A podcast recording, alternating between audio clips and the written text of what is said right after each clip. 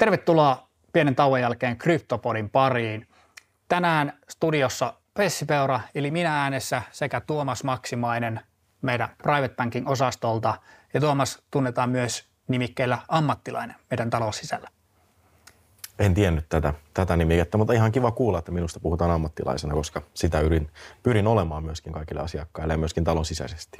Etkä nää ihan juniori näissä hommissa, nimittäin ilmeisesti vuosi täynnä. Kyllä, vuosi täynnä Coinmotionilla ja kryptojen parissa puuhattu nyt sitten töiden puitteissa vuoden verran ja toki matkaa on takana jonkun verran enemmän myös sitten kryptoissa toki Coinmotionin asiakkaana jo aikaisemmin. Joo, tällä kertaa meillä on jonkin verran aiheita tosiaan. Vuosi on ollut vauhdikas ja kryptopodeja ei vielä tehty, niin aiheita olisi kyllä mistä valita, mutta rajataan nyt jollain lailla. Totta kai käydään läpi markkinan tunnelmia yleisesti. Viime päivät on ollut hyvin vihertäviä, sen kun edes vihreä paita päällä täällä studiossa.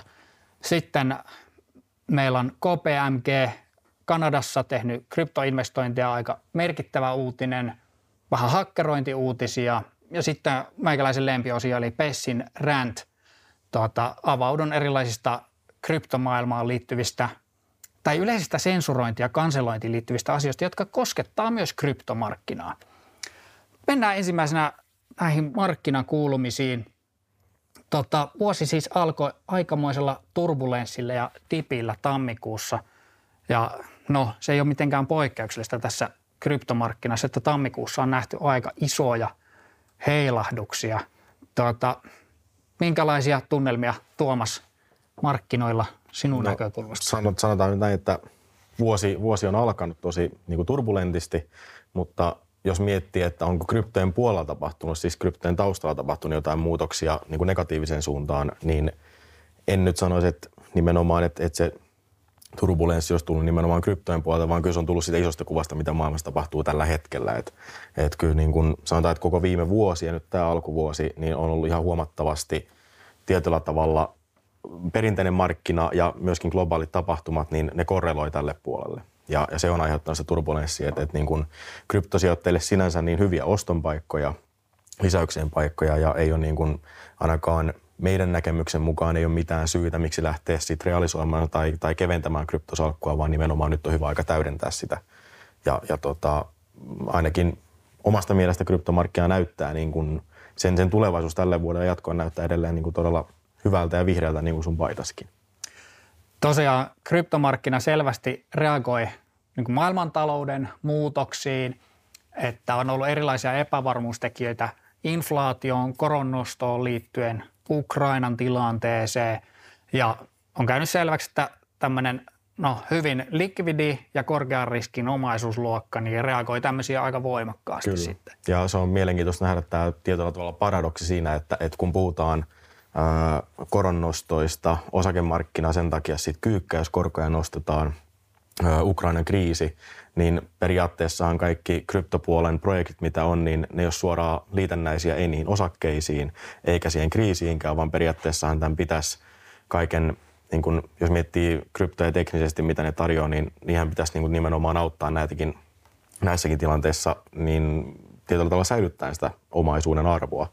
Mutta koska siinä on niin vahva korrelaatio, samat sijoittajat toimii markkinalla kuin markkinalla, niin se tietyllä tavalla sitten paradoksaalisesti se negatiivinen rakenne osakkeista ja globaalista tilanteesta sitten siirtyy kryptoihin.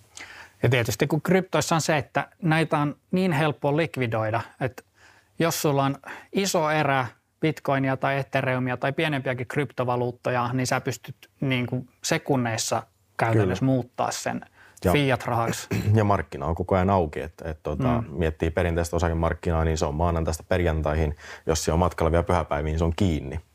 Kyllä. Ja niin kuin on välillä ollut nyt sellaisia viikonloppuja, että on tavallaan tullut viikonloppua vasten jotain huolestuttavia uutisia, niin viikonlopun aikana kryptot on tippunut ja sitten on voinut ennakoida, että okei, maanantaina tapahtuu samaa myös osakkeissa ja niin on käynyt. Kyllä. Ja se on niin kuin mielenkiintoista nähdä, että ensin osakepuolella tai yleensä sanotaan, että jos tapahtuu esimerkiksi Ukrainan kriisi, niin se kehittyy koko ajan eteenpäin. Siinä nähdään parempia uutisia, huonompia uutisia. osakemarkkina tulee tietyllä tavalla niin uutisten perässä. Kryptomarkkina ehtii jo korjaamaan siinä vaiheessa, kun osakemarkkina vielä tekee korjaamista ja kryptot pääsee jo tietyllä tavalla elämään sitten sen negatiivisen uutisen jälkeistä elämää paljon nopeammin ja pääsee korjaamaan myöskin nopeammin, mitä taas sitten osakkeissa ei välttämättä niin nopeasti tapahdu sitä korjausliikettä sitten ylöspäinkin. Onko mahdollista semmoinen, että viikonloppujen kryptomarkkinan tapahtumat on jonkinlainen indikaattori siihen, että miten maanantai-osakkeet käyttäytyy? Voi olla osaltaan. Sanotaan, että kryptomarkkina on kuitenkin sen verran pieni, että välttämättä se korrelaatio ei toimi siihen suuntaan, mutta kryptoissa on helpompi päästä ehkä ostamaan alemmilta kursseilta, kun se markkina on jo ehtinyt viikonlopun aikana korjaamaan. Osakkeissa se lasku jatkuu vielä sitten sen viikonlopun jälkeen, kun pörssi aukeaa, niin se jatkuu siitä sitten pikkuhiljaa. Kryptoissa päästään jo korjaan takaisin ylöspäin. Et kryptoissa on se hyvä puoli, että liikkeet on nopeita, vaikka ne on isompia, mutta ne on kuitenkin nopeampia ne liikkeet, niin pääsee nopeammin ostoihin kiinni, eikä tarvitse miettiä, että mitähän tapahtuu ja kuinka hitaasti tämä markkina liikkuu suuntaan ja toiseen. No, markkina tosiaan siis marraskuun huippujen ja kovan euforian jälkeen niin moni odotti, että nähdään $100,000 bitcoin vuoden loppuun mennessä, mutta se ei toteutunut. Se nousu hiipui ja jälkeen lähti lasku ja sitten tammikuussa lasku kiihtyi ja varsinkin monet pienemmät kryptovaluutat sitten laski varsin voimakkaasti, mutta rekyyli sitten taas takaisinpäin. Tässä helmikuun alussa on ollut aika huikea, eli niin kuin tammikuussa oli jälleen mahtavia ostopaikkoja näin jälkeenpäin katsottuna. Ja tietysti niin kuin nyt katsoo viimeistä vuotta, niin markkinoillehan on tullut paljon uusia sijoittajia. Ja niinhän tässä markkinassa käy aina, että kun tulee suuri kasvubuumi, niin se houkuttelee paljon uusia sijoittajia markkinoille. Ja tämmöisessä sitten kun tulee se korjausliike, niin tavallaan moni uusi sijoittaja nopeasti kokee sen ensimmäisen kerran sen, niin kuin mitä tämä markkinavolatiliteetti on käytännössä. Kyllä. Ja tavallaan osa pettyy ja poistuu markkinoilta tappiolla, osa taas niin kuin ottaa sitä oppia, että okei, tämä kuuluu tämän markkinan luonteeseen ja sitten mahdollisesti täydentää tämmöisessä tilanteessa, mikä nyt ainakin historiallisesti on ollut se niin kuin. Kyllä. Ja sitten se, että nyt kun puhuttiin sitä KPMGstä, Kanadan osastosta, niin se, että kun koko ajan tulee uusia isoja sijoittajia yrityksiin, niin kuin KPMG nyt, niin se tietyllä tavalla tekee sitä markkinoista paljon hovikelpoisemman ja se myös mahdollistaa sitten niille piensijoittajille. Siellä edelleen on niissä piensijoittajissa on niitä, jotka tulee markkinaan, mahdollisesti pelästyy epäonnistumisen takia tai isojen arvonheilahtujen takia, mutta se arvonheilahtulikin tasaantuu pikkuhiljaa, kun sinne tulee niitä isoja sijoittajia mukaan ja sitten ne pienet sijoittajatkin rupeaa luottamaan sen markkinaan, että okei, nyt tuli kurssilasku, tuo isokaan sijoittaja ei välttämättä myy, vaan se täydentää sitä salkkuaan, niin se on sitten niinku omiaan myöskin sit laskemaan sitä volatiliteettia tässä markkinassa, mutta kyllä sitä silti riittää, sitä volatiliteettia. KPMG tosiaan yksi maailman suuremmasta päästä konsulttitaloja. Kyllä. Ja Kanadan osastollaan nyt sitten ilmoittivat, että sijoittavat Bitcoiniin ja Ethereumiin ja näkee, että tämä on niinku, nämä on omaisuusluokka, joka on tullut jäädäkseen ja niilläkin olisi hyvä olla niitä taseessa. Minkälaisena signaalina pidät tätä? No niin kuin tässä KPMG-Kanadan osasto on itsekin todennut, niin nimenomaan tämä on omaisuusluokka, joka on tullut jäädäkseen. Ja nämä tarjoaa tällä hetkellä jotain sellaista, minkälaista verokkeista on osakepuolella tai korkopuolella. Eli tässä omaisuusluokassa on mahdollista saada sitä arvonnousua, mikä on totta kai yksi tärkeä palikka. Mutta Bitcoin ja Ethereumin päällä ja etenkin Ethereumin päällä siellä on monta projektia, jotka niinku hyödyttää finanssimaailmaa ja KPMGhän totta kai haluaa olla finanssimaailmassa mukana sitten myöskin tämän kautta. He nyt ensimmäiseksi omistaa niitä, mutta voi olla, että he lähtee jossain vaiheessa johonkin projekteihin myös mukaan, en näkisi niinku sitä ollenkaan mahdottomana. Kanada on muutenkin alueena ollut niin kuin sanotaan, että hyvin tämmöinen kryptoystävällinen. He niin kuin haluaa tukea tätä niin kuin tämän omaisuusluokan kasvua, koska he näkevät, että siellä on niin kuin Kanadassa ehkä ollaan tietyllä tavalla edellä. Esimerkiksi jos suhteuttaa jenkkeihin, niin ei Yhdysvalloissa, niin siellä jopa ehkä pelätään kryptoihin liittyviä asioita. Niin kuin nyt tässä ollaan nähty, että ei Bitcoin tai ETF, niin kuin Bitcoin tai Ethereum pohjaisia ETF-rahastoja ei ole spottina tehty lainkaan, vaan on kaikki futuureilla, jotta sitä kauppaa voidaan säädellä paremmin. Mutta onneksi tämän Kanadan siellä naapurissa niin on ottanut askeleita siihen suuntaan ja ottaa koko ajan, että krypto on tullut jäädäkseen ja siellä on paljon mahdollisuuksia. Niin Kanadassahan näitä spot ETF-rahastoja on jo. Kyllä. Ja Jenkeistä tuli juuri uutinen, että jälleen spot ETF Bitcoin-rahasto torpattiin sekin toimesta, eli siellä edelleen lykätään sitä hyväksyntää. Sellainen käsitys on, että se on ajan kysymys ennen kuin ne se hyväksyy, mutta ne, se on deny by delay -taktiikkaa osittain. Kyllä, että vähän kyllä.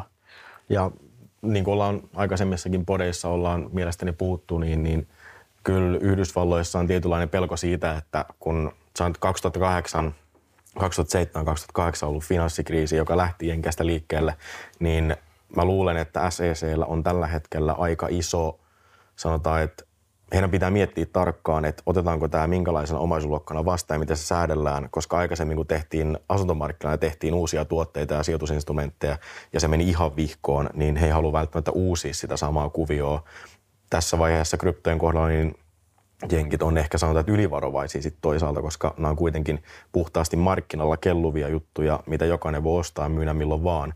Et tietyllä tavalla spotti ETFn tekeminen, niin se on ihan puhtaasti sijoittamista sitten siihen kohde-etuuteen, että siellä ei ole niin kuin mitään futuurirakenteita taustalla, että se on jännä, että on menneet futuurirakenteita kuitenkin siihen markkinaan sisään, eikä sillä aktuaalisella Bitcoinilla tai Ethereumilla. Mm. Bitcoin ja Ethereum tietysti vielä itsessään, vaan varsinkin Bitcoin on viranomaisnäkökulmasta kuitenkin helpommin reguloitavaa kuin sitten moni muu asia, mitä kryptomarkkinassa tapahtuu. Tämä niin kuin on DeFi-puoli noussut ja sitten vielä uutena ilmiönä NFT:t, joiden regulaatio on niin kuin täysin kehittymätöntä.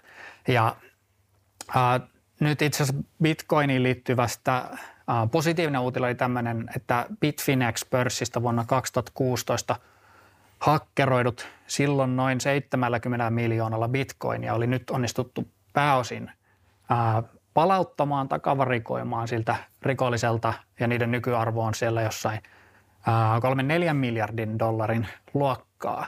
Ja se tavallaan niin kuin kanssa tietyllä lailla osoittaa tätä, että Bitcoin ei ole enää semmoinen niin kuin rikollisten safe haven. Kyllä. Ja tuossa tapauksessa onneksi on saatu palautettua suurimmaksi osaksi, ja siinä on ollut vähän semmoinen pakollinen holdaus Bitcoinin osalta. Ja kyllähän niin kuin ehkä mikä tässä on varmaan tullut viimeisen vuoden, puolentoista aikana ihan niin kuin valtamediassakin esille, että kryptot on saattaneet olla historiassaan, kun on ollut uusi juttu, niistä ei hirveästi tiedetty, niiden teknologiasta ei ole tiedetty tarpeeksi, niin niiden kautta on ollut helppo tehdä sitä rikollista toimintaa, mutta nyt kun kaikki tietää sen, mitenkä ne toimii, jotkut paremmin, jotkut vähemmän paremmin, mutta kaikki tietää, että osoitteet on julkisia, rahan siirrot jää kaikki talteen lohkoketjuun, niin kyllä sanotaan, että perinteisen käteisen kautta rahan liikuttaminen rikollisesti on niin kuin vaikeampaa seurata kuin mitä sitten kryptoissa rahan liikuttaminen rikolliseen toimintaan. Mm.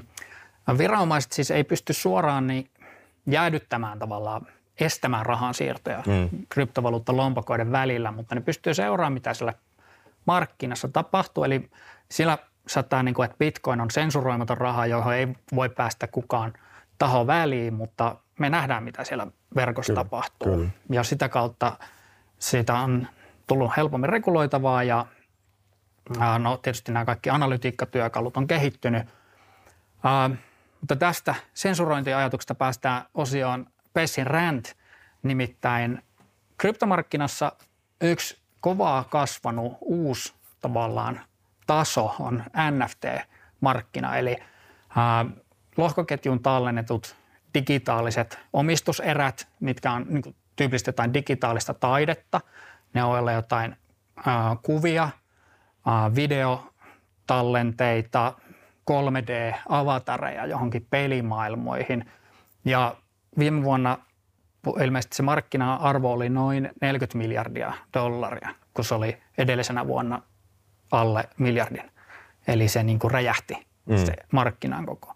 Ja tammikuussa se meni myös vastavirtaan, niin että kun koko kryptomarkkina laski, niin NFT-markkina teki koko luokassaan ennätyksiä. Oikeastaan tohon nytten, koska olet erityisesti näiden NFTiden osalta olet niin kuin kryptoveteraani ja tiedät tästä markkinasta erityisen paljon, niin mulla olisi semmoinen kysymys, että onko nyt tosiaan, kun se NFT-markkina ui vastavirtaan myöskin sit niinku muiden kryptojen kanssa tai muita kryptoja vastaan, niin ihan mielipide, tähän ei ole varmasti oikeaa eikä väärää vastausta, mutta onko NFT-markkina, onko se ylikuumentunut, koska siitä on lukenut paljon juttuja ja analyysejä, että onko NFT-markkina tai jokin osa sieltä, niin onko se tietyllä tavalla rikki vai onko siellä oikeasti vaan niin paljon erilaisia mahdollisuuksia taiteelle, musiikille, sille pelaamiselle. Pelaaminenhan on totta kai, niin kuin se on koko ajan kasvaa ilmiö, mutta niin ihan mielipide tästä, että onko se ylikuumentunut vai onko siellä vielä niin kuin, kuinka paljon mahdollisuuksia? Siihen markkinaan liittyy paljon, se on niin uusi ja kasvanut niin nopeasti, että siellä on niin kuin monenlaista epäsymmetriaa, että esimerkiksi noista tammikuun volyymeissa on semmoisia, että esimerkiksi aukesi tämmöinen uusi kauppapaikka nimeltä LooksRare, joka nousi muutamissa päivissä volyymiltaan suuremmaksi kuin OpenSea, mikä on isoin markkinapaikka ollut tähän asti ja todennäköisesti edelleen on sitä käytännössä. Mutta LooksRare teki semmoisen kannusteohjelman, että mitä isommalla volyymilla sä kävit siellä kauppaa, niin sitä enemmän sä sait niiden omaa tokenia palkkioina. Eli tämmöinen bonus-ohjelma, joka kannusti kaupankäyntiin, jota käytännössä käyttäjät pysty tekemään niin sanottuna wash tradingina. Eli että möi itselleen omia teoksiaan lompakosta toiseen, teki tämmöistä edestakaista kaupankäyntiä, jolloin tulee paljon näennäistä volyymia. Eli siitä niin kuin tähän koko markkinaan liittyy sitä kautta just sitä, että okei, puhutaan 40 miljardin volyymista viime vuonna, mutta siinä on varmasti jonkin verran tämmöistä keinotekoista hintamanipulaatiota ja tämmöisiä kannusteohjelmiin liittyviä, niin kuin, että puhutaan epätodellista volyymista. Yksi tapa esimerkiksi, miten volyymia saadaan kasvattaa ja vääristää NFT-teosten arvoa on se, että tosiaan joku laskee liikkeelle NFT:n ja myy sitä itse lompakosta toiseen tai kavereilleen ja luo sille keinotekosta hintahistoriaa, jolloin näyttää siltä, että se on markkinan mielestä arvokas, vaikka käytännössä se on keinotekoisesti luotu. Että tuohon markkinaan niin on multakin tietysti on kyselty paljon, että okei, kannattaako tähän markkinaan lähteä ja että miten täällä tehdään rahaa, niin mun mielestä niin kuin, mä näkisin enemmän sen osallistumisen semmoisena harrastustoimintana tai siinä, että hankkii jotain hienoa, mitä haluaa omistaa, että se ihan puhtaasti sijoitusmielessä niin on haastava ja tietysti myös niin kuin likviditeetti on erilainen verrattuna kryptoihin. Että jos sä ostat yhdellä Ethereumilla jonkun teoksen, niin sen myyminen sitten yhdellä Ethereumilla tai jollain vastaavalla fiat-arvolla niin on erilainen prosessi kuin se, että sä myyt sen yhden Ethereumin. Mutta siis tämä aiheeseen liittyvä rant, minkä mä halusin tehdä, niin niille, jotka katsoo tätä näköradion kautta eli YouTubesta, niin tässä on WWF UK:n jo poistettu sivu. Mä käytin tämmöistä internet-aikakonetta kuin Wayback Machine, että sain kaivettua tämän WWF:n poistetun sivun tähän esiin. Eli WWF UK julkaisi NFT-teoskokoelman, mikä oli luotu eri tämmöisten uhanalaisten eläinten ympärille, että oli jotain orankeja ja pandoja ja tiikereitä, niin niistä tehtiin tämmöisiä NFT-teoksia ja ne laski ne liikkeelle myyntiin ajatuksella, että kaikki tuotto, mikä myynnistä tulee, niin menee suoraan niiden kohdeeläinten niin kuin suojeluun. Kyllä. Ja mun mielestä hyvä idea, ja mä katsoin tätä WWF:n sivua silloin, kun se tuli, ja olin itsekin katselemassa, että ostasin sieltä jotain eläimiä, mutta en kerennyt, tai teoksia, mutta en kerennyt vielä kaupoille, kunnes sitten aika pian tuli semmoinen kanselointiaalto, eli WWF:ää kohtaa hyökättiin siitä, että ne tekee NFT:itä, ja käytännössä se hyökkäyksen niin kuin narratiivi oli se, että NFT:t tuhoaa maailmaa, koska ne kuluttaa sähköä. Eli koko kryptomaailma on niin kamalaa. Ja siis kyllä kryptojen niin kuin kaikkeen digitaaliseen niin liittyy sähkönkulutusta. Isoitenhan se liittyy tähän louhintaan, eli Bitcoin ja Ethereumin louhinta on se pääasiallinen. Ja WWF oli tehnyt taustatyönsä, eli ne käytti Polygon-verkkoa, joka on hyvin kevyt tämmöinen proof of stake-verkko, Eli käytännössä se verkko ei perustu louhintaan, sen ylläpito, vaan tämmöiseen proof of stake -varoilla varmistettuun verkon toimintaan. Ja täällä on WWF:llä ollut tämmöinen sustainability-sivu, minkä YouTube-katsojat näkee. Täällä löytää Wayback Machine ohjelmalla tai nettisivun kautta esimerkiksi netistä vielä. Niin täällä vertaillaan, niin kuin miten tämä Polygon käyttää energiaa. Ja täällä esimerkiksi, että yksi Polygon transaction vastaa yhtä sähköpostia käytännössä. Mm. Eli niin kuin se on todella minimaalista se sähkön käyttö. Mutta siitä huolimatta, että WWF oli tehnyt näin hienot niin kuin perustelut siitä, että miksi ne valitsi tämän verkon ja miten vähän tähän oikeasti kuluu sähköä. Kyllä. Niin sieltä tuli semmoinen niin kuin hyökkäys, että no kategorisesti kaikki kryptot kamalaa. Ja WWF veti tämän pois ja käytännössä tekivät itselleen tosi huonoa PR siinä, että miten se hoiti. Niin, kyllä.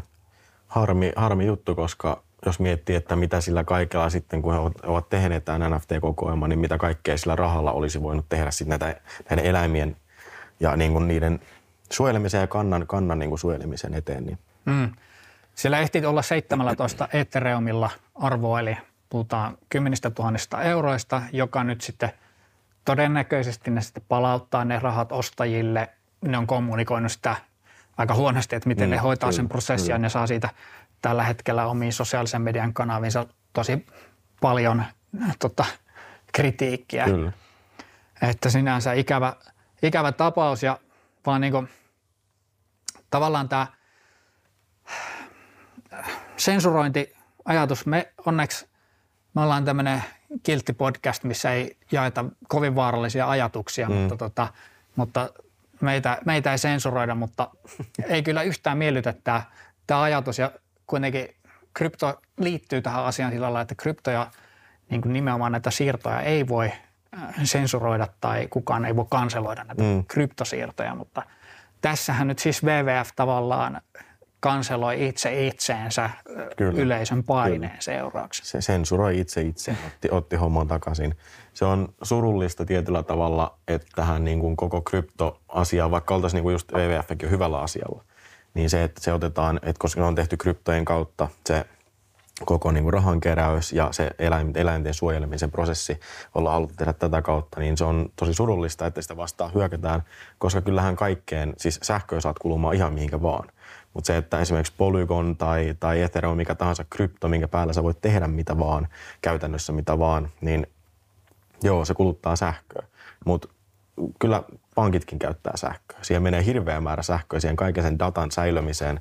Se, että sä voit kryptoissa tehdä erilaisia asioita ja sä voit siellä kryptoa käyttää moneen eri asiaan samaan aikaan, niin se on niin kuin paljon mielekkäämpää, että se sähkö, siihen käytetty sähkö, niin se, resurssi siitä jakautuu moneen paikkaan.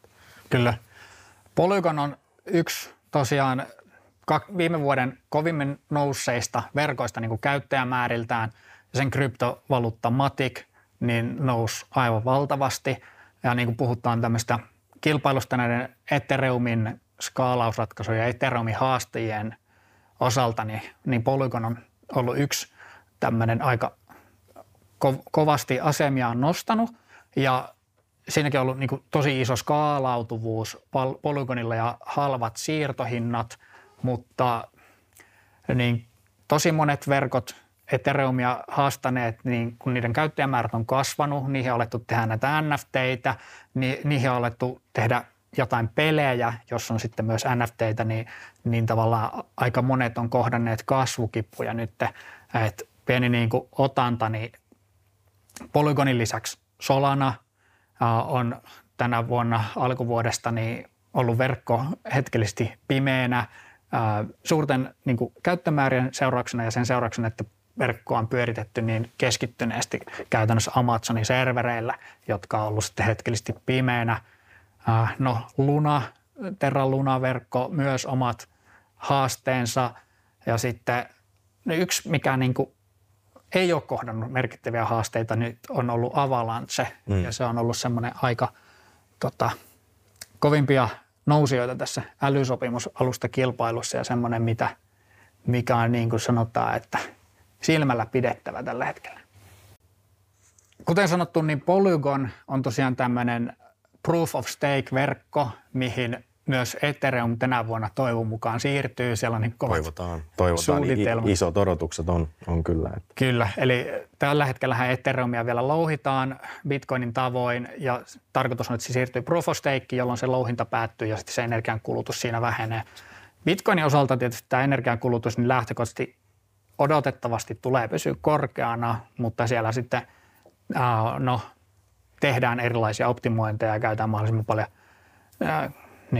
uusiutuvaa energiaa, mutta se nyt on semmoinen asia, että siihen tulee menee jatkossakin. Kyllä, sähkö. Kyllä. Ja siis sanotaan, että mä en näe sitä Bitcoininkaan sähkönkulutusta, en näe sinällään niin kuin tietyllä tavalla pahana asiana. Niin kuin tässä on sanottu, niin sähköä saat kulun ihan mihinkä vaan haluat. Jouluvalot Jenkeissä käyttää järjettävän määrän sähköä ja sille ei saa mitään muuta kuin hyvää mieltä. Ja toiset naapurit ärsyntyy. Että niin kuin ei se sinällään ole huono asia ja se on mun mielestä hyvä, että Bitcoinissakin niin se, että mistä se sähköenergia tulee, niin sitä pystytään nykyään ja sitä mitataan jo tarkemmin, että se niin kuin tavoittaisi ne ESG-vaatimukset, mitä se niin kuin sijoittajat sillä tietyllä tavalla vaatii. Niin kyllä se niin kuin koko ajan menee positiivisen suuntaan ja se iso energiankulutus, niin se tuo siihen turvallisuutta siihen järjestelmään. Että ei se ole sinällään itsessään energian kuluttaminen ei ole paha asia. Se, mistä se energia tulee, niin se on niin kuin hyvä hahmottaa ja mitata ja se menee koko ajan niin kuin siihen vihreämpään suuntaan kuitenkin. Ja kuitenkin paljon siitä louhinnasta niin tapahtuu myös sellaisissa paikoissa, missä sähköä pystytään tuottaa paljon, mutta missä sitä ei käytännössä sille ei ole niin paljon kulutusta, sanotaan jossain Siperiassa. Niin. Ja kun sähkössä kuitenkin niin kuin siirtohävikki on hyvin massiivinen, niin sitä ei pystytä sieltä Siperiasta kovin hyvin Moskovaan siirtämään. Kyllä. Mutta mennäänpä sitten seuraavaan aiheeseen, eli otetaan tähän väliin meidän kaupallinen tiedotekatsaus. Eli meillä on Coinmotionissa korkotilipalvelut, eli käytännössä kryptoille pystyy tienaamaan korkoa meidän kautta ja meillä ollaan tehty tämmöisiä 6 kuukauden määräaikaisia premium-korkotilikierroksia. Ja nyt meillä alkaa maaliskuun 9. päivä puolen vuoden määräaikaista talletuskierros, eli Tuomas, ole hyvä, kerropas mistä kyse. Joo, eli ollaan haluttu tehdä ja niin kuin privatein asiakkaille tehdä sitten mahdollisuus ansaita korkoja, pikkusen parempia korkoja, mitä sitten siellä meidän peruskorkotilillä, niin tehty tämmöisiä sijoituskierroksia. Niin kuin näkyy, niin korkotasot on 2,5 Ethereumissa, Bitcoinissa ja USDC:ssä 6,5 tosiaan. Nämä on vuoden korkotasot, eli per annum ja kyseessä on ihan vakuudellista lainaamista se, että minimisummat on nuo, sijoitit sitten 1 BTC tai 10 BTC:tä, niin saat aina kuitenkin sen saman koron sinne. Eli tässäkään niin kun joillakin kilpailla saattaa olla portaita siihen, että kuinka paljon korkoa saat kullekin määrälle kryptoon, niin meillä ei ole sitä, ei peruskorkotilillä eikä premiumissakaan. Et minimit kun täyttyy, niin pääsee mukaan ja tosiaan vakuudellista lainaamista siellä taustalla yhteistyössä Tesseractin kanssa tehty korkotilikierros. Ja Tesseract on siis suomalainen toimija? Kyllä. Suomalainen ja myöskin finanssivalvonnan alainen toimija, ihan niin kuin Coinmotionkin. Kyllä. Eli näitä korkopalveluitahan siis on markkinoilla, muuallakin on niin kuin tässä hajautetun markkinan DeFi-puolessa, missä sitten on korkotasot on vaihtelevia ja riskitasot on hyvin paljon vaihtelevia. Kyllä. Et siellähän on ollut niin kuin isojakin hakkerointitapauksia tuolla DeFi-puolella. Ja sitten taas on sitten tämmöisiä meidän kaltaisia toimijoita, joilla sitten on vaihtelevia malleja siinä, että miten nuo eri määrille saadaan korkoa. Mutta meillä tarjotaan tämä selkeä, että tosiaan riippumatta määrästä niin korkotaso on sama. Ja jos aiheeseen kiinnostaa tutustua, osallistua tähän kierrokseen, niin meihin voi ottaa yhteyttä private.coinmotion.fi löytyy esimerkiksi meidän yhteystiedot. Tai YouTubesta tuosta alta löytyy myös linkit sitten. Kyllä. Yhteydenottoon.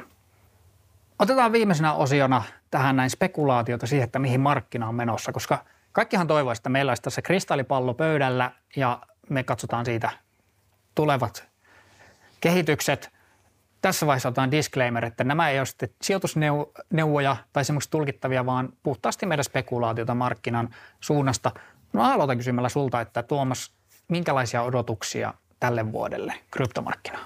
No niin kuin sanottua, niin sijoitusneuvoja ei anneta tässä, mutta kyllä mä näkisin, että toi viime vuosi oli kuitenkin sen verran hyvä. Siellä käytiin tosi korkealla, tultiin myöskin alas, mutta nyt ollaan niin kuin pystytty säilyttämään semmoinen suhteellisen hyvä hintataso esimerkiksi Bitcoinissa, mutta se markkina on kuitenkin kasvanut ja nyt näyttää siltä, että vaikka toi alkuvuosi oli suhteellisen volatiilinen, niin kyllä se niin kuin tietyllä tavalla se trendi on kuitenkin, jos miettii tässä nyt muutamaa vuotta taaksepäin, niin trendi on kuitenkin säilynyt nousevana. Näkisin myöskin sen, että sekä Euroopassa että Yhdysvaltain, Pohjois-Amerikan markkinalla, niin näitä instituutioita tulee tänä vuonna hyvin paljon lisää tähän markkinaan. Ja sanotaan, että kryptoissa ehkä sanotaan, että tämä vuosi tulee olemaan, ei välttämättä, mä en osaa sanoa, että olisiko tämä yhtä voimakas kasvultaan kuin mitä viime vuosi. Jos on, niin totta kai sitten siellä toisella puolella on oletettavasti myöskin isosti rekyyliä. Mutta se, että tämä voisi olla ensimmäinen vuosi, joka on semmoista tasaista kasvun vuotta, ettei nähdäkään semmoisia tosi isoja nousuja ja laskuja, vaan se pikkuhiljaa madaltuu se tietyllä tavalla se volatiliteetti siellä taustalla. Mä näkisin ehkä näin päin. Ja myöskin sitten perinteiseltä puolelta meillä on nyt tämä sanotaan, että tämä alkutalvi, kevät tässä varmaan semmoista niin kuin etsikkoaikaa, koska perinteisellä puolella katsotaan, että mihinkä nuo inflaatioluvut menee. Toinen puoli sanoo, että ne edelleen jatkaa nousuaan. Toinen puoli sanoo, että tämä on ohimenevä ilmiö, että se tarjontakanava aukeaa sieltä ja maailma lähtee pikkuhiljaa avautumaan, jolloin se häviää, se inflaatio menee ja tiedä. Mutta mä näkisin, että kesään mennessä nähdään jo semmoista tasaantumista myös tuolla perinteisellä puolellakin. Et mä kyllä sanoisin, että tämä vuosi tulee olemaan mun näkemykseni mukaan ja ajatuksien mukaan tuosta markkinasta sekä perinteisellä että kryptopuolella, niin kyllä tämä niin kuin hyvä kasvuvuosi tulee olemaan, mutta se ei ole ehkä välttämättä yhtä iso kasvu kuin mitä oli niin kuin viime vuosi kokonaisuudessa. Ja kyllä viime vuonna nähtiin semmoisia kasvulukuja kryptomarkkinalla. Toki Bitcoinin vuoden avaus ja vuoden päätös, niin se kasvu nyt ei ollut niin kuin moninkertainen, mutta se oli kuitenkin iso. Ja sitten taas monissa altcoineissa niin nähtiin niitä tuhansien tai jopa 10 000 prosenttien kasvuja. Että todennäköisesti tänäkin vuonna tulee olemaan niitä joitain altcoineja, jotka nousee 1000 prosentteja. Se nyt on valikoimaa jo on niin paljon, että se on lähes väistämätöntä, mutta semmoista en ihan odota samanlaista euforiaa kuin viime vuonna, mutta näin kyllä niin kuin kasvumahdollisuutta ja volatiliteettia varmasti tullaan edelleen näkee. Ja odotus on kyllä myös olla se, että niin kuin se kokonaisuudessaan se volatiliteetti pienenee. Ja tavallaan mulla on jo nyt semmoinen fiilis niin kuin verrattuna 2017-2018 nousuun ja laskuun, että nyt nähtiin vähän samankaltaista kuin silloin vuoden vaihteessa kovan nousun jälkeen voimakasta laskua, mutta tavallaan tässä vaiheessa nyt niin kuin lasku ei mennyt lähellekään yhtä syvälle ja rekyyli tuli aiemmin ja aika voimakkaana. Että ja tuo niinku rakenne, tietyllä tavalla kryptojen markkinarakenne on mun mielestä, mä en ole silloin ollut itse kryptoissa mukana silloin 2017, mutta se, että niinku rakenne on muuttunut, tänne on tullut, niinku tää on tullut isosti kaikkiin tietoisuuteen, että mitä kryptot on ja sen takia sitä puhutaankin, että tämä omaisuusluokka on tullut jäädäkseen, koska se on nyt kaikkeen huulilla ja sinne tulee mukaan noita isoja yrityksiä, niin kuin nyt esimerkiksi KPMG on tullut sieltä Kanadasta mukaan. Niin kyllä se tietyllä tavalla, kun se rakenne muuttuu siellä markkinassa, niin se myös muuttaa sitä kasvua ja se nimenomaan tuo sinne semmoista, ehkä sanotaan, että moderate-tyylistä kasvua sinne taustalle, että se ei ole niitä piikkejä. Sitten vielä taas kryptotalvi ja taas tullaan piikeillä ylös. Et se tuo ehkä semmoista tervettä rakennetta sinne. Mä odotan altcoinien puolella tänä vuonna, että viime vuonnahan oli tämmöinen trendi, että Ethereumin käyttömäärät ja arvo nousi ensin ja sitä seurasi sitten muiden älysopimusalustojen voimakas kasvu, mikä oli osittain seurasta Ethereumin skaalautumisongelmista, että esimerkiksi NFT-kaupankäyntiä ja DeFi-palveluita alkoi siirtyä muille alustoille, niin todennäköisesti tämä trendi tulee edelleen jatkumaan ja muut alustat, jotka kilpailee pienemmillä transaktiokuluilla Ethereumia vastaan, niin edelleen niillä on kasvuvaraa ja odotan, että ne tulee kasvaa niin kauan, kun Ethereum ei saa Proof of Stake-siirtymää valmiiksi ja skaalautumistaan ratkaistua ja niin kun, että onko tämä täysin väliaikainen betsi, nämä muut älysopimusalustat, niin en usko. Mä en usko, että tämä menee niin, että tavallaan yksi alusta voittaa, että kaikki se käyttäjät sitten siirtyisi jollekin parhaalle alustalle jossain vaiheessa, vaan että niitä käyttäjiä tulee säilymään monella eri alustalla, niin kuin voi sanoa, että muissakin vaikka internetpalveluissa, että ihmiset käyttää monia eri selaimia tai käyttöjärjestelmiä, mutta tietysti no jos vaikka katsoo eri selaimien käyttöä, niin siellä on ollut kyllä semmoisia voimakkaita trendejä, että no Google Chromen käyttöosuus on nykyään 70%. Kyllä se isoin on kuitenkin ottanut tosi ison osan siitä ja että tässä markkinassa voi niin kuin tapahtua jotain samankaltaista, mutta mä uskon, että monelle alustalle on tulevaisuutta. Ja no itse pidän aiemmin mainittua Polygonia aika vahvana tässä kilpailussa. Niin kuin just mitä, että WWF valitsi sen, niin se oli mun mielestä hyvä yksi indikaattori ja hyvin perusteltu se, että miksi ne oli päättynyt just siihen ja sitten toisaalta näihin tiettyihin alustoihin liittyvien ongelmien takia, että esimerkiksi Solana oli viime vuoden tosi kova kasvaja, mutta sitten näissä nopeisiin kasvuihin voi sitten liittyä sitä, että jotain asioita on rakennettu ei niin kovin turvallisesti tai varmalle pohjalle, jolloin ei ole hirveän hyvin varauduttu asioihin. Ja siinä tietysti niin kuin Ethereum pisimmällä historiallaan niin on ehdottomasti se kuitenkin se mun silmissä niin kuin se varmin betsi tuosta älysopimusalusta kentältä. Ja sanotaan, että Ethereumilla, kun sillä on noin iso markkinaosuus tuosta kaikesta, niin tietyllä tavalla, vaikka se nyt ei ole yhtä edullinen tai yhtä nopea kuin nämä muut älysopimusalustat, niin se kuitenkin tietyllä tavalla sen kaiken siirtäminen, mitä sen päälle on tehty, niin sen siirtäminen muille alustoille on ehkä isompi työ ja semmoinen isompi kynnys ottaa, kun että se pyörii sellaisenaan jopa.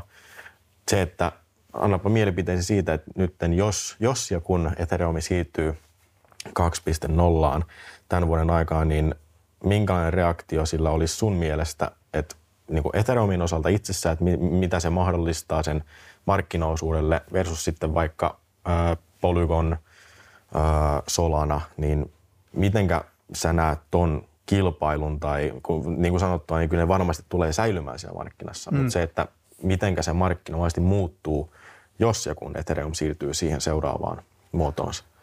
No se voi vähentää sitä Ethereumin päälle rakennettujen palveluiden siirtymistä niihin muihin verkkoihin ja sitten tietysti tehdä tavallaan uusille lanseerattaville palveluille niin sitä Ethereumista sen kaikista houkuttelevin. Eli se voi ilman muuta niin kuin jarruttaa niiden muiden kasvua, mutta pidän todennäköisenä, että kuitenkin esimerkiksi nyt jos vaikka Polygonin päälle rakennettu peli tai Solanan NFT-alusta, niin että ei ne sieltä siirry Ethereumiin kovin helpolla takaisin. Ihan vaan sen takia, että jos niillä on siellä toimivat järjestelmät ja tavallaan se asiakaskunta on siinä verkossa, niin se siinä on kitkaa lähteä siirtymään niin kuin Ethereumiin. Se on tietysti sitten myös kysymysmerkki sitten, että kun se proof of stake tulee, niin että toimiiko siellä kaikki ongelmitta ja että onko siinä semmoisia riskejä, mitkä ehkä on toisaalta jarruttanut sitä siirtymää, just nämä mahdolliset riskit, mitä ne näkee siinä, että käy jotain tämmöistä kuin Solanassa, että verkko pimenee sen takia, että nodet on keskittynyt johonkin Amazonin serverille, joka menee pimeäksi.